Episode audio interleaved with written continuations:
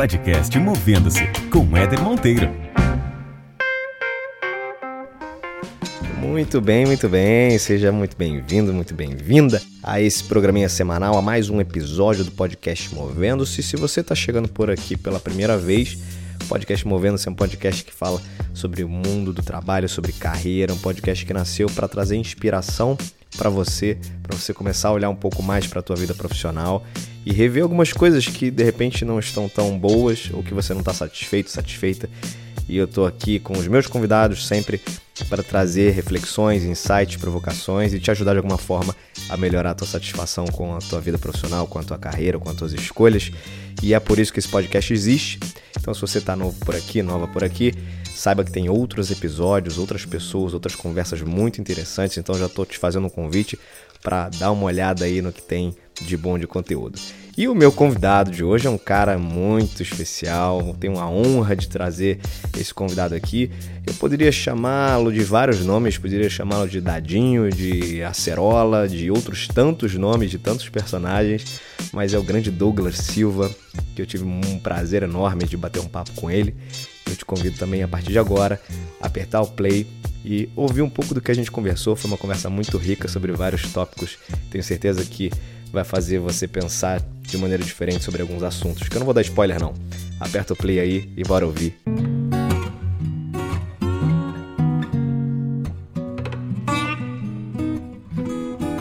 Eu tenho a honra de trazer um talentosíssimo que eu já queria agradecer de antemão a disponibilidade dele de topar esse convite de bater um papo com todo mundo que ouve esse podcast, que é o Douglas.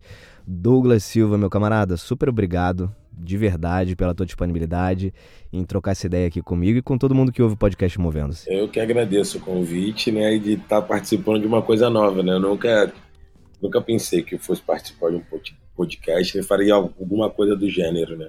É bom, Pô, né? legal, aí tá vendo? Tem, sempre, sempre tem uma primeira vez na vida, sempre, cara. que bom Muito que bom. você tá estreando justamente aqui no podcast Movendo. É um prazer enorme ter você aqui. E, cara, você é um cara que já, já é super conhecido aí pelo teu talento nas telinhas, é, mas acho que é muito bacana a gente poder contar um pouco aqui da tua história e depois falar sim, um pouco sim. sobre carreira. Você tá sim. com qual idade hoje, Douglas? Eu tenho 31 anos de idade. Tá com 31, cara. O tempo é, passa, hein, meu velho? Passa, passa, passa rápido. Um piscar de olhos. Cara, e você começou a tua, tua vida, a tua carreira, a tua projeção toda começou lá atrás no, no filme Cidade de Deus, um é, clássico é. com indicação pro Oscar, baita filme nacional do Fernando Meirelles.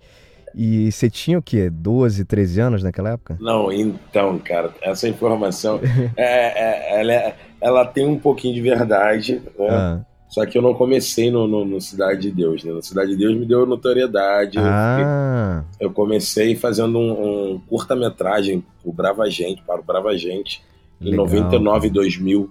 Passou na Globo e o curta-metragem se chamava Palace 2. E aí foi até onde surgiu o Acerói Laranjinha. Esse foi meu primeiro trabalho ah, na TV, cara. Que maneiro, cara. E aí a, a, tem gente que sabe, só que não, não sabe a época que passou. Sim, sim, né? sim. Mas vê que eu sou muito novinho, né? Na verdade, sou um pouquinho. É um ano mais novo que o Dadinho, né? O Acerói uh -huh. tá um ano mais novo uh -huh. que o Dadinho. Então ali foi meu primeiro trabalho na TV. Eu já fazia teatro, né? Foi quando eu comecei. Mas o meu primeiro trabalho na televisão assim, é, foi o Palace 2. Legal, mas é, é, era essa pergunta que eu ia te fazer. Você começou, então, no mundo do teatro. Como é que surgiu, cara, esse interesse em, em uma carreira de ator? Como é que é a tua, tua vida aí de infância? Conta um pouco dessa, dessa etapa aí. Bom, é engraçado isso, é, eu contando... Eu sou o primeiro ator da, da, da minha família, né? Não tem... Uh -huh. Na verdade, o primeiro e único, né? Uh -huh, uh -huh. É, a seguir essa linha. É, todos os meus irmãos, tios, todos os homens da minha família são, foram todos militares ou são militares, sabe? Então Legal. eu já tinha a carreira determinada, né? É, e, e, na verdade, isso na, na, pra galera da minha faixa etária, da minha geração, isso é meio que já predestinado, né? Para quem mora na favela, né, que tem a minha idade, né? Uhum. Isso já é a, a primeira profissão que a pessoa pensa em ter é ir para é servir que é a primeira oportunidade de emprego que ela tem, né? Que é obrigatória. Sim, sim, uma oportunidade concreta, então, né? Concreta. Então, todo, é, eu, eu, tinha na cabeça a convicção de que eu seria militar. E aí, um belo dia, eu estudando dentro da sala de aula, a Souza Carneiro, onde eu estudava. Aí entrou uma professora de teatro oferecendo o curso de teatro. E logo após ela entrar, assim, falou um pouquinho. Aí entrou meu, meu padrinho, o irmão da, da minha mãe, meu tio. Ah. O irmão mais velho da minha mãe. Que ele era cabo do exército. Eu, ah, o que, é que ele tá fazendo aqui? Eu falei, aconteceu alguma coisa, ele tá vindo me buscar. Ah. Mas não, ele tava trabalhando com ela. Olha isso, cara. E eu, tipo, aquilo. Eu falei, hã? E aí eu não entendi, aí meu, tio pegou, me apontou assim, falando, ah, depois eu quero falar contigo. eu fiquei sem entender. Aí no final da, da, da, da aula, eu fui falar com ele, ele falou que era um curso que eu deveria fazer, que era seria muito bom para assim eu fui criado por vó né? É, minha mãe tem, teve cinco filhos eu fui criado por vó até uma certa parte da minha vida depois fui morar ah. com a minha mãe minha mãe sozinha criando cinco filhos. E aí uma realidade meu, muito comum uma realidade a muito várias comum, famílias né cara? comum. Minha mãe teve cinco filhos cada um de um pai é, só que minha mãe nunca ficou de, de uh, cruzando os braços, dependendo de ninguém. Sempre foi de batalha. Minha mãe sempre teve, teve dois ou três empregos para uhum. sustentar todo mundo. Sempre foi guerreiro. É, e aí, eu conversando com esse meu tio, meu tio falou que eu deveria fazer esse curso, até para não ficar de bobeira depois da escola e coisa Sim. e tal. Eu fazia capoeira, né? Ele falou, não, só isso não, não quero só isso não. Aí ele falou que eu deveria entrar no curso, entrei pro curso. Eu lembro da professora Marcela Moura, é um amor de pessoa, tenho contato com ela até hoje em dia. E aí ela, ela falou, depois de dois anos de curso, acho que eu entrei no curso com sete, oito anos de idade, não me recordo bem. É, eu lembro das peças que a gente fez, é, que a gente viajava, viajava não, né? Saía do bairro e ia para outros bairros de outras comunidades, comunidades de outras facções, sabe? É, apresentar a nossa peça. Comunidades que participavam desse, proje desse projeto. Entendi. E aí ela falou que eu deveria seguir essa a, a, carreira, só que eu falei, tá, mas como, né? Aí ela, na época, ela ficou sabendo do, do teste, da uma oficina para participar do filme Cidade de Deus. Aham. E ela falou que eu deveria ir. E aí eu fui, é, fui com a minha mãe. E você tava com, com qual idade nessa época, Douglas? Acho que eu tinha uns 10 anos, cara. 10, ah. 11 anos. E aí eu fui com a minha mãe. E aí procurou Lamartine Ferreira, que eu achava que era mulher, que eu nunca tinha ouvido falar desse nome na vida. Lamartine, que não é um nome comum. Uhum. Eu achava que era uma mulher, uma senhora Lamartine, mas não, era um senhor. Lamartine hoje é meu paizão, é meu brodão. Que maneiro. É, e aí entrei pra oficina, fiz a triagem toda para participar de Cidade de Deus. E no decorrer dessa triagem a gente acabou fazendo o Palace 2, que é uma, um, um curta-metragem que a Globo pediu para o 2 produzir. Uhum. O 2 pegou e produziu assim, é, de uma. Não da noite pro dia, mas foi muito rápido. E aí. Aí foi isso. Aí engrenou. Aí engrenou. Aí engrenou e deu no que deu, né? Cara, muito legal. E você não sonhava quando você era, era criança, enfim. Aliás, você já entrou como criança nesse mundo, né? mas você não tinha né, nenhuma ambição, não tinha histórico na família, não tinha histórico no, no, teu, no teu círculo social, pelo contrário, né? Então foi um mundo. É, de trabalhar muito, com isso, né? De trabalhar, de com, trabalhar isso, com é. isso. Não tinha, não tinha. Acho que o meu único norte era esse: é servir, seguir carreira, né? E aí, provavelmente, sempre fui muito estudioso, né? Minha Sim. família toda, né? Provavelmente eu iria fazer uma prova, iria ser oficial, alguma coisa assim uhum. do gênero. Uhum. E aí, como meu, meu, meu, tem um outro tio que é, meu irmão serviu, mas aí meu irmão quis deixar, não quis mais servir, deu baixa, e agora ele é socorrista. É, Legal. Todo mundo tem alguma farda, sabe? Uhum. É, meio que segue nessa linha. Cara, muito bom. E você, cara, de lá pra cá, você fez muita coisa, né? Da é, sua carreira. Cara. Tomou uma projeção super legal, você teve participação, fez cinema, outros, outros filmes, né? Minissérie. É, então, eu tenho 20, esse, esse ano passado, né? Eu me peguei contando quantos anos eu tinha de carreira. E é engraçado, porque eu comecei muito novo, né? Então, uhum. eu, se eu for colocar assim, por carreira assim, profissional, não vou nem colocar minha época de teatro, no teatro lá no início. Sim. Então tem uns 19 a 20 anos de carreira. Olha isso, cara. Pô, tá com 31, é, imagina. Com 31, muita que loucura, coisa. muita coisa. É uma não, vida, muito, né? É uma, é vida. uma loucura. Eu falo, cara, como assim, né? E foi, aconteceu. E é isso. Foi, graças a Deus eu dei seguimento à minha carreira de ator. Muito é, legal. Não foi fácil, porque ator negro é, no Brasil, é, hoje em dia está até mudando Né? Eu vejo que tem uma geração aí. É, é, engraçado porque eu me enquadro nessa geração, porque eu, na, essa geração, a galera de 90, uhum, sabe? Uhum. 90 pra cá, do, do, não 2000, mas de 90, é 90, geração de 90 pra cá, a galera jovem aí que estão trabalhando são negros e eu vejo na televisão isso dá maior orgulho, né? É verdade, é verdade. Só que na minha época era difícil, então pouquíssimas referências você tinha de atores brasileiros e se você tivesse era a galera mais old school, então que não estavam mais trabalhando, né? Estavam aposentados, entre aspas, assim. Então você não, eu não tinha muita referência. É, então é, meio, foi, é, é, difícil, né? Foi difícil para mim, para me manter Sim. É, mas é, não foi fácil, mas eu consegui. Muito bom.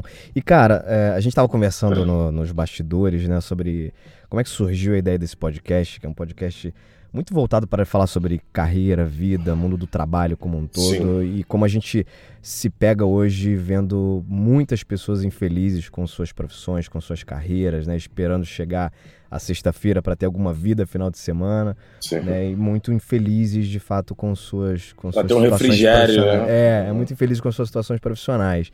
É, e todo mundo imagina que a vida de, de ator ou o mundo da arte é, um só glamour. maravilha, né? É só glamour. É. E você vive isso há quase 20 anos, né, cara? Se você pudesse fazer um, um retrato aí, né, olhando a tua, a tua carreira, o que, que você acha que tem de, de pelo menos para você pessoalmente, né, como uma visão pessoal, o que, que tem de, de coisas boas, de prós e coisas que putz, não são tão, tão legais nesse mundo que parece ser muito glamouroso?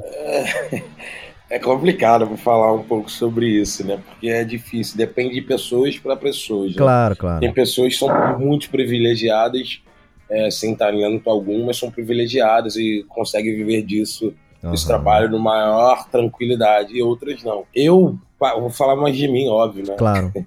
eu, como eu não sou filho de ninguém, né? Sim, de ninguém sim. que eu digo no meio da arte. Eu sou filho sim. da Clarinda Silva, que uma, uma, uma, uma, negra que morou na Kelso, criou cinco filhos, e então ela não tem, ela não, é, não serve como referência no meio onde eu trabalho. Tá. Né? Então eu tive que construir minha carreira.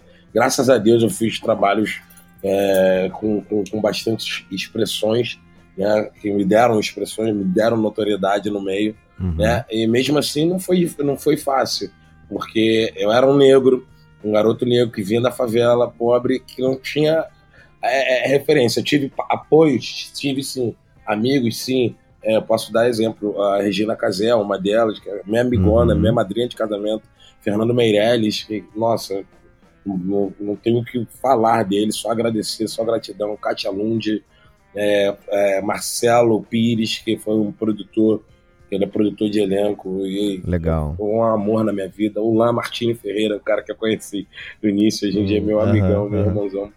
É, não foi fácil, mas eles me deram todo o apoio, me deram direcionamento, né? Eu tive um, a, a, minha carreira, eu tive um, uma assessoria, é, uma assistência, vamos colocar assim, fui muito, foi muito assistida pela O2, é, uhum. porque a gente tinha um projeto Cidade dos Homens, então a O2 não, não, podia, não podia perder esse contato com, com, comigo, nem com o Darlan, então eles assistiram a gente, sabe? Deram aquele apoio pra gente, pra gente poder crescer profissionalmente. É, de, é, depois que eu entrei pra Globo, foi meio que difícil, porque quando você entra pra Globo, você, a primeira coisa que você tem que fazer é conhecer os produtores de elenco. Uhum. Então ninguém me explicou essa parte. Ninguém te contou isso, né? Não, então eu entrei pra Globo, é, fui contratado pra Globo. Meu primeiro contrato com a Globo foi um contrato de 4 ou 5 anos. E aí, beleza, sou contratado da Globo, só que eu não conhecia ninguém lá dentro. Então, tipo, ah, tem que esperar convites, como sempre aconteceu até aqui, né? Então uhum. não me explicaram essa parte. Então eu tive que aprender tomando no burro, uhum. entendeu? É, então naquela batendo cabeça. Então por isso uhum. que eu falo que não é fácil, porque se eu entro na Globo, de repente se eu sou filho de alguém, eu não precisaria estar tá procurando um produtor de elenco. O produtor claro. de elenco já iria me procurar, entendeu? Tem o famoso então, QI, eu, né? É, entendeu? QI, quem indica. Então, como eu entrei na Globo, beleza, ah, o garoto da Cidade dos Anos, ah, o garoto da Cidade de Deus, né? Uhum. Só que, e aí, beleza? Pra onde eu vou, sabe? Então eu tive que aprender isso. E aprendi na marra, mas não, foi um pouquinho gostoso. Que aí é, é, bom que agora eu já sou pai de alguém, né? Tem Exatamente. É, agora já tinha, já tinha é, uma, uma coisa que é muito importante, que era a referência de talento, né? Então, apesar das pessoas não te conhecerem talvez é, com muita profundidade, sim. mas quando associavam, né, trabalhos ah, que você sim, já tinha feito anteriormente sim, e que você deu show, Puta, aí sim. você mesmo então, foi responsável por abrir essas portas, né? Sim, sim, claro, total, total. Eu tenho esse feedback do, dos atores renomados que eu esbarro nos corredores da Globo, me param, me elogiam. Muito eu legal. fico, porra, eu que sou seu fã, sabe? é, já recebi o elogio de Tony Ramos uma vez. Eu, eu nunca vou esquecer dessa cena. Eu tava ah. fazendo a novela Caminho das Índias, e aí eu parei no, no, no estúdio, tá, tinha uma cena do Rodrigo Lombardi com, com Tony Ramos. E aí eles só, só os dois, né? Cena forte dos dois, marcante. Eles eram pai e filho, né? Os personagens. Uhum. E aí eu olhando ali aquela aula, né? Dos dois. E aí terminaram assim a cena, aí, pô, deram passagem para eles passarem assim. Eu, lógico, me encostei ali no canto. Aí passou o Tony Ramos e o Rodrigo Lombardi. Pô, o Tony Ramos parou na minha frente e me elogiou. Apertou minha mão me elogiando, eu, pum, tipo, Caraca. opa, congelei. Aí na sequência, o próprio Rodrigo também me elogiou. Fiquei, pô, os caras do momento falando pô, imagina, me elogiando. Cara. Feedback é, do então, Tony Ramos, pô. É, então já tive dele, do Fagundes, já tive a oportunidade de trabalhar com o Fagundes, Stênio Garcia, eles também é a mesma coisa. Então, tipo, é, é, é uhum. gratificante, né? Mas às vezes você fica, Será que é isso Será mesmo? que é isso, né? É aquela é síndrome, síndrome do impostor, né, cara? Será, é. que eu, será que eu valho tudo isso mesmo, né, cara? É, entendeu? Tem um pouco Mas, disso, às vezes. É, porque gente, o ser humano é isso, né? A gente, é. acho que eu sou o maior crítico da minha vida. Eu quero sempre estar bem, trabalhando claro. bem, fazendo coisas boas. Porque já que eu escolhi isso como profissão, eu tenho que fazer bem, né? Então, já que eu nasci para isso, né? Claro, claro. Eu tenho que fazer bem, tenho, até porque eu quero deixar isso como exemplo para minha filha para minha esposa, para meus filhos, né? Agora eu vou ser pai de novo. Então... Ah, vai ser de novo? Pô, parabéns. É, a tá pequena tá com quantos anos aqui? Tá com oito anos. Como que ela chama? Maria Flor. Maria Flor, Maria Flor tá com oito anos. anos. É, e aí vem o segundo aí, ou a segunda, né? Muito então, bom. tem que deixar exemplos aí para eles, né? Agora, é aquilo, né, que eu disse no início da, da, da nossa conversa, é, meus filhos agora são filhos de alguém, né? Querendo ou não, eu dei um sobrenome é, para eles. Com certeza, com certeza. Entendeu? Eu falo, ah, eu sou o primeiro da, da, da, da, da geração da minha família, então, beleza, como que eu deixo um legado aí para eles se orgulharem, se eles escolherem isso como profissão, né? Isso a Maria não... já falou que não, né? Mas sei lá, ah. né? Ah, tá novinha quer... ainda, vai é, que, né? É, mas o sonho dela é ser pediatra. Isso Olha que legal. É, mó doideira. Queria ser médica, agora ela se especializou em pediatria. É. Quer ser pediatra. E, cara, assim, você, você é um cara que certamente corre muito atrás, né? E essa profissão, como a gente estava falando, tem alguns. Tem um, tem um, tem um lado duro dela que as pessoas não enxergam, né, cara? Você tem que batalhar, você tem que estudar. Você... eu falei muito sobre isso, eu falei muito sobre isso com com o Marcos, né? O Marcos Montenegro. Para quem, quem não conhece, o Marcos é um dos grandes reveladores de talentos aí. É meu empresário, tá, gente? Empresário, inclusive, do, do, do, Douglas. E tem um episódio com o Marcos lá, episódio 13, que ele fala um pouco dessa vida do ator, né? O que, que tá por trás dos bastidores. E que, cara, é uma profissão como outra qualquer. Você tem que se aprofundar, se especializar, estudar. Tem que decorar texto pra caramba. Sim, então não tem só sim, o lado. Não é fácil, não, não, não é o glamour, não tem. Não é. Eu, por exemplo, eu fiz uma série agora da Netflix chamada Samantha com a Emanuela Araújo, é, a série que é do, do Felipe Braga, uhum. é da produtora Los Bragas, e aí, no qual eu era um dos principais, né? Eu era casado com a, com a, com a, com a o meu personagem chamava Dodói, que era casado com a Samantha. Tá. E, cara, eram textos diretos, eram bifões, era tipo, de segunda a sexta, trabalhando direto, 12 horas por dia, aquela relação, e, e tipo, você não tem, não tem tempo para estar tá resfriado, você não tem tempo. É. Eu me lembro de um final de semana que eu perdi a voz, e eu fiquei, tipo, eu sou carioca, né? Então aqui até no inverno faz calor pra caramba. Uhum. São Paulo não. São Paulo você passa pelas quatro estações em um dia só. e aí eu, eu, nesse período em São Paulo, e aí um final de semana, foi até um final de semana do aniversário da Manu. E, cara, eu perdi e fiquei sem voz. Eu acordei domingo sem voz, eu falei, ah, tá, vai melhorar na, na, na segunda-feira. Não, segunda-feira eu fiquei ferrado. Uhum. Eu tive que entrar na base de, de anti-inflamatório, antibiótico. É, tipo, melhorar. Então, tipo, Caramba. e pior não é isso, é pior você ter aquela sensação de estar no estúdio, sabe? No estúdio, tipo, caraca, eu tinha que estar fazendo a minha parte, eu não posso, estou impossibilitado porque eu não tenho saúde para estar fazendo isso. Claro. É, ou seja, não é só glamour, sabe? Tem essas pancadinhas aí que, que é sinistras. Então, no período que você está trabalhando, você tem que estar tipo, totalmente focado naquilo, recluso de tudo, de todas as farras possíveis, de todos os encontros para estar tá focado no trabalho, né, cara? Então é, é isso. isso. E toda profissão tem isso, né, Douglas? Assim, cara, toda atividade que a gente for fazer, eu para quem já acompanha o podcast Movendo, você já deve ter ouvido esse exemplo que eu vou dar agora, mas é um exemplo que eu acho que ilustra muito isso, né? Porque não existe só coisas legais para se fazer num, numa atividade de trabalho. Eu costumo usar o exemplo do, de fazer churrasco. Eu me amarro Sim. em fazer churrasco, cara. Gosto muito de fazer churrasco. E desde comprar carne, cortar, pô, botar pra assar, servir as pessoas, gosto que as pessoas comam. Sim, Mas, cara, sim. tem, uma, tem uma, uma, uma etapa desse processo que eu não suporto, que é lavar espeto e grelha depois. É, é, é chato. chato demais, cara. Mas, cara, faz parte do processo. Agora, faz. 90% dele foi super prazeroso. Né? Uhum. Então, até nessa até atividade, ali. que é uma atividade super corriqueira e, e, prazerosa, tem um lado que não é um lado bom, cara. Isso vai ter em qualquer. Então, às vezes, a gente pega gente que, pô, tá, tá insatisfeita com alguma coisa. Então, tenta analisar o todo do que você faz hoje e ver se de fato nessa balança pesa mais coisas que não te agradam do que coisas que te agradam. Acho que essa é uma análise super sim, importante que todo mundo precisa sim. fazer, né? Sim, sim, total. Cabe em cada, em cada profissão, né, cara? Cada Isso. profissão, cara. É, é.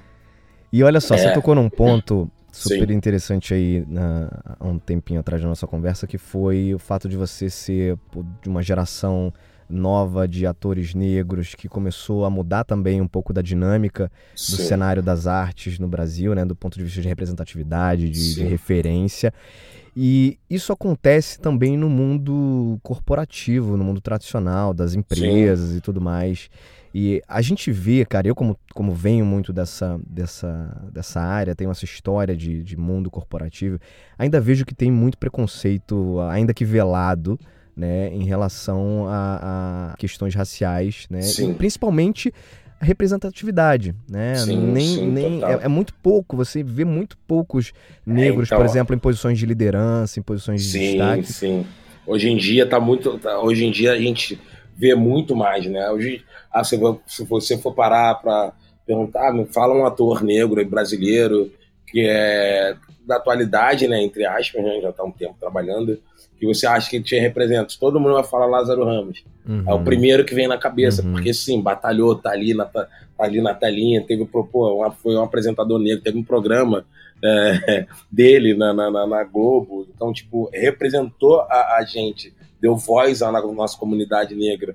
E hoje em dia, eu tô até na novela, trabalhando na novela chamada Amor de Mãe, e onde eu vejo em cada setor, em cada núcleo, na verdade, da novela, tem um negro. Coisa que Legal. você não via. Não, você não via isso em, em hipótese alguma. Eu não vi isso. Eu, eu, nas épocas de novela, ou a, o negro, ou ele era. Eu vou, voltei a assistir a novela agora, porque eu tô trabalhando nela. Uhum.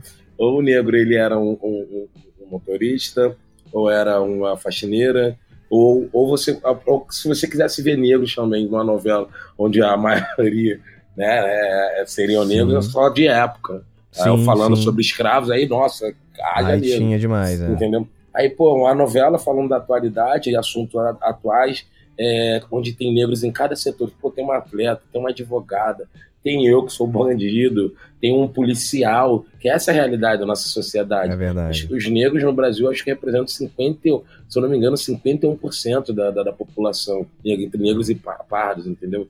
É, então, fora, acho que fora da África é, é o fora da África, país não, onde tem mais negros. Né? É, entendeu? Então, é, eu ver, ver, ver isso, nossa, traz maior felicidade. Ah, tá bom? Não tá 100%, mas tá melhorando. Então, quando eu, quando eu falo que na minha época, cidades, vamos colocar Cidade de Deus, acho que você via pouquíssimos negros no, no, no cinema. Tipo, pouquíssimos mesmo. Acho uhum. que eu uhum. nunca vi um filme, é, não, não, me recordo de filmes brasileiros onde eu tenha visto negros, sabe? Até porque eu, passei, eu fui ao cinema depois de. É, acho que a minha primeira vez no cinema foi de, depois que eu fiz Cidade de Deus, né? Então, sim, sim. É, porque era, naquela época era difícil alguém. Não era parte da, da, da favela, não né? era, não fazia parte da realidade. Um negro, um favelado ir para um cinema, não era. Era um passeio muito, muito, muito classe média, classe média alta uhum. e, e, bem ricão, né? Então, é, hoje em dia, eu ver isso, caraca, muito gratificante, mas poderia estar melhor. Mas, pô, tá ótimo. É, esse final de ano eu vi o, o, especial de Natal com família toda negra. Eu falei, nossa, que lindo, que sonho. Quando que alguém poderia imaginar? Não, nossa, a Globo. Eu falei, não, beleza, quando que poderia imaginar isso, né? Mas lá, estamos caminhando, né? Tamo E o que, que, você acha que falta ainda, cara, para melhorar mais? É, seja no mundo no mundo que você vive, que é o mundo da Eu acho artes, que os produtores seja... de elenco, isso eu, eu, eu, eu coloco uma parcela de culpa nos produtores de elenco. Eu acho que, ó, eu fui principal numa série da Netflix. Porra, eu sou, desculpa a palavra, gente. Não, é, tá sou, é, saiu sem querer. é, eu sou negro. É, cara, precisou uma produtor, um, um, um, veículo de fora, um do exterior chegar aqui, porque o veículo não tem esse, essa visão. Ator é ator, sabe? Ah, não é porque um ator negro pesa menos do que um ator branco ou sabe, ah, porque ele é, é ele, ele, é, ele tem um perfil que moldaram, que é o que é o, uhum. galã, sabe? É, não, não tem isso. Acho que cabe muito dos produtores de elenco, sabe? Existem vários, vários, vários atores negros que são lindos, maravilhosos, que poderiam estar fazendo, que teriam a mesma, estariam aptos a, a, a, exercer a mesma função, a, dele, a mesma função do que o, o, o, o ator principal branco está fazendo ali. Eu acho que se trocasse, colocasse o cara negro naquele papel, o cara iria fazer lindamente, da mesma claro, forma, claro. sabe? Não é porque ah, ele tem olhos claros, o cabelo liso, que ele sabe vai vender uma coisa melhor, não sei, sabe? Acho que isso eu, eu, eu tenho uma parcela de culpa dos produtores de elenco. Essa é a minha visão, sabe? É, Posso e, estar enganado. Dentro, né? desse, dentro desse universo são os produtores de elenco, dentro do mundo corporativo são, de repente, as pessoas que selecionam é, novos candidatos. Cada, cada, área tem o seu, tem o uh, seu, seu é... público que, eventualmente, tem um certo estereótipo na cabeça, né? E existe já uma evolução muito legal nesse sentido. Você tem muitas empresas hoje que fazem o que chamam de, de seleção às cegas, né? É, selecionam as pessoas, né, pelo menos numa primeira, numa primeira fase de um processo seletivo, é, basicamente pelas competências, né, que são apresentadas ali, por exemplo, num currículo. E aí não quer saber o nome, não quer saber o gênero, não quer saber a cor, não quer saber de nada. Quer saber o que, que essa pessoa pode entregar de valor para aquela organização. Que é um pouco do que você estava falando, cara. Assim, se, se, o ator tem talento, é qualquer, qualquer papel lhe cabe. É, ele, né? Isso aí. Isso qualquer aí. papel lhe cabe. Eu, eu sempre falo, converso com a minha esposa. Eu assisto muito Netflix. Então, mas é, assisto na, a Netflix, mas é, é, produz séries da, da Espanha, sim, séries da Ucrânia, sim. em vários lugares, né? Lógico, tem países que você vê que não tem negro. É óbvio, não vou exigir. Mais mas. Da, da, é muito mais difícil, né? Mas, pô, eu, eu vejo, assim, tantas produções é, é, é onde tem exemplos. Ah, pô, você tá, tô vendo uma série é, agora eu já mudei já a série, mas não vou, não vou citar nomes aqui que eu não vou me recordar, mas eu sempre estou conversando com ela. Falei, caraca, olha essa série. Olha quem é o chefe da, da, da, da, série. O chefe do, do, dos agentes de não sei o que lá. É um cara negro que é o diretor do FBI. Uhum. Ah, é um cara negro que é o juiz que não sei o que lá. É o cara negro que é o presidente. Fala, pô, por que, que aqui não é assim, né, cara? É, por que não, é. sabe? É, porque, é, não sei por quê. Por que, que tá tão longe? Assim, uhum. entende? Aí eu, lógico, aí eu vou cair sempre naquela minha questão.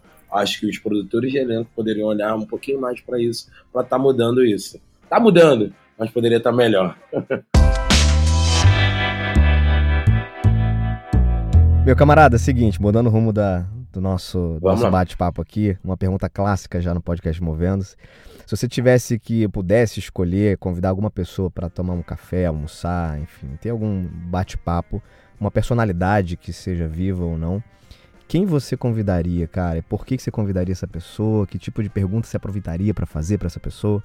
Olha, eu convidaria o Kid Mumu, o Mussum. Olha aí, é, é. Porra, saudoso. Esse foi uma é, saudoso Mussum, esse foi uma referência para mim em muitas coisas. É um cara eu, pelo que eu vi é, dele, né, não vivo, que eu não peguei ele vivo, mas as histórias dele, é um cara muito completo e era Sim, dele. O cara nasceu para isso, né? Acho que, lógico que ninguém merece morrer, mas ele era um cara que deveria ser eterno aí. Sei lá, sabe? Se pessoas pudessem, ah, se pudesse escolher quem poderia ser imortal, acho que esse era um cara. Já, ele é imortal, óbvio, né, nas nossas memórias, mas fisicamente acho que esse seria o cara. E eu ia perguntar para ele o que inspirava ele, sabe?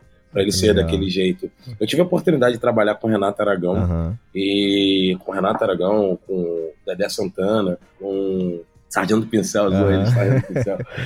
Muito bom. e aí eu pude é, tirar um pouco dessa minha curiosidade, né? Sim, por eu ser negro e ele ser uma referência, e os caras viveram com, com ele, né? Eu pude perguntar muitas coisas para eles e eles sempre me falam, contaram só coisas boas, histórias boas que ficaram guardados, estarão guardadas comigo na memória aqui. Que maneiro. Coisas, relatos deles pessoais, sabe? É muito bom, muito bom. É, ele fez parte, fez parte da minha infância também, cara. Eu é, tô, tô, com 37 é, é. hoje, fez parte da minha infância.